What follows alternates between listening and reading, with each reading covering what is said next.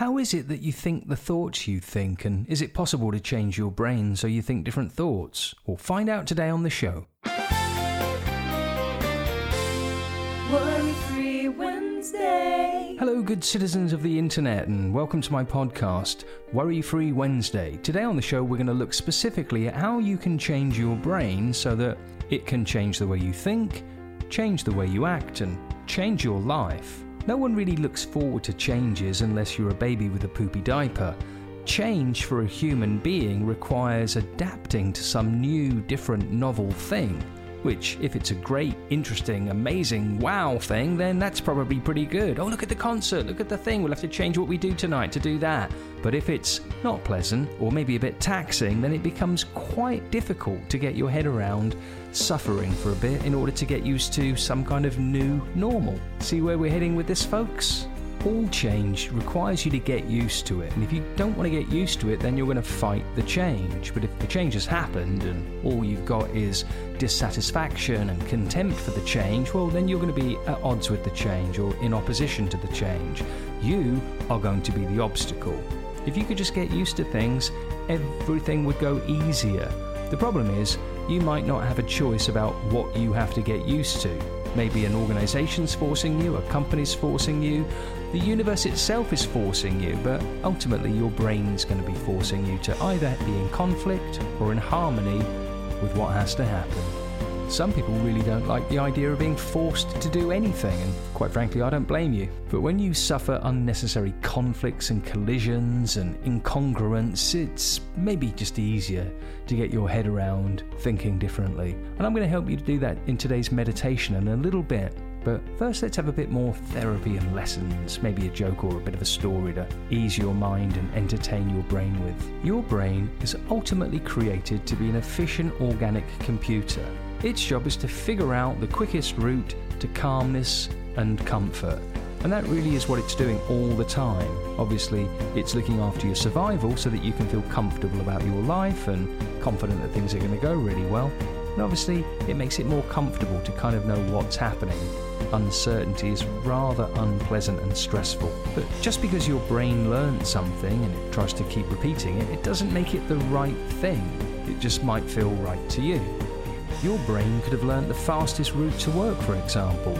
And if you didn't try other routes and you don't know there's a faster way, your brain might be convinced that your route is the best route.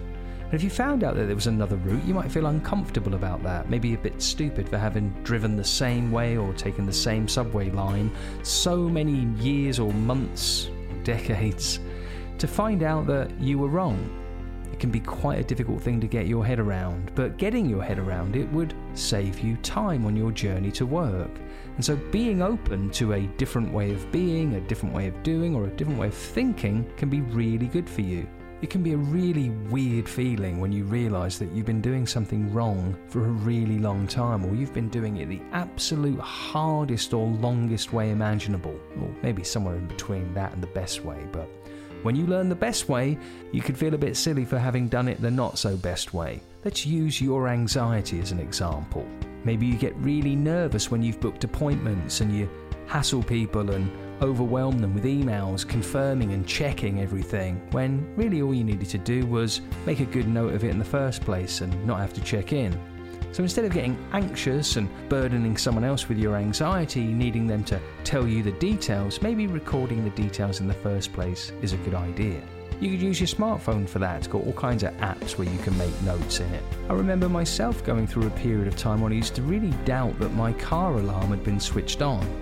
It was as if I couldn't quite remember if I'd pressed the button and heard that or whether that was a memory from yesterday and I'd just do it again just to make sure do it again after that just to make sure that I hadn't imagined the second or first. Then one day I realised that I'd actually created a habit pattern out of doing that. I didn't really enjoy that, felt a bit silly for it, so I decided from that point onwards that I would declare out loud that I locked my car, or at least in my head. So when I heard that, I would just say, I've locked my car. And as I walked away, I'd have two things that I could remember if I started to doubt. Did I lock my car? Yeah, I heard that noise, and also I heard myself say in my head, I locked my car. And so that was an efficient way of me not worrying about, did I lock my car? After I'd done that, I wouldn't be walking through the mall wondering, oh, did I lock my car? I don't remember hearing that uh, noise. But hear that uh, noise multiple times a day can be a bit confusing. Make a mental note of it in your head and then stop worrying about it.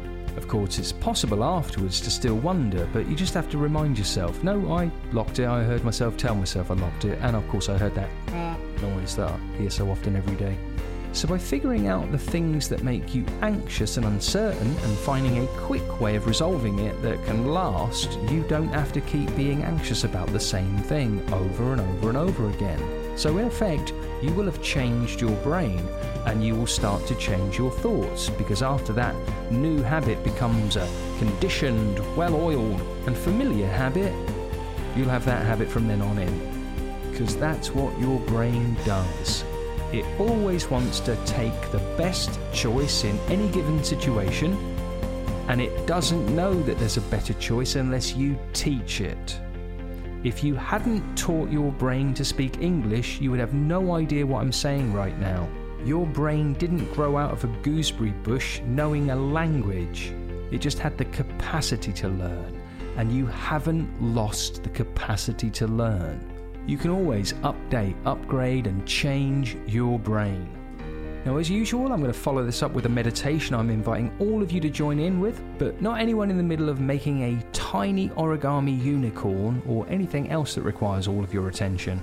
So, if it is safe and appropriate for you to close your eyes and imagine the world just come to a grinding halt outside of your head, then I invite you to take a seat, place your feet squarely and firmly on the floor, lean back in your chair and feel the support of it, and then take a deep breath and simply close your eyes and begin drifting inside as you follow your breathing and allow these words to resonate in your mind open your mind as you breathe easily. And as you softly, slowly exhale, allow your mind to remain open to pondering the things I offer you in this meditation. Continue allowing your body to relax more and more with each soft exhale. And as your mind is open now and your body relaxed, you can consider the things in your mind it would be good to change. The thoughts in your head that would be better to be different. More self affirming, more self assuring. Maybe there's a different way of thinking. It's really good that you're listening to this now and that you can really hear with an open mind. And how would you prefer to be thinking? about this now? In what way could you think about this and feel different? And as that different feeling can give you a positive sensation to focus on, it's interesting to note well the thoughts that created it. It's as if your reality is crafted by the way you think about your existence and your sense of self is conjured up by the thoughts about you you have tucked away in your mind. I imagine there's wonderful thoughts you could be having about you, and I encourage you to have them now. Thinking the best thoughts about you that you can think, to the greatest degree possible for you to think those thoughts now. And maybe you can consciously decide that you'd like to continue thinking along those lines about you in that way. But you don't have to have conscious thoughts for your brain to change, as every evening when your mind goes offline, your brain can update its programs and make changes learned that very day. Your brain only wants the best choices for you, and so it's nice to ponder the best choices that you'd like your brain to make for you now.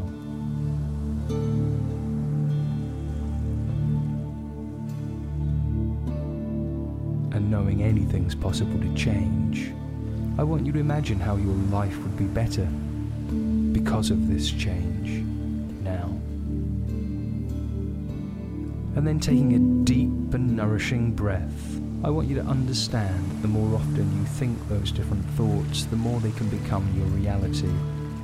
The more ingrained your habits of thinking, the easier it is for you to think the thoughts your habit of thinking generates. And so that you don't generate any more anxiety than is necessary, I want you to remind yourself now you are calm, you are safe and you are in control. Repeat that softly in your own mind to yourself now.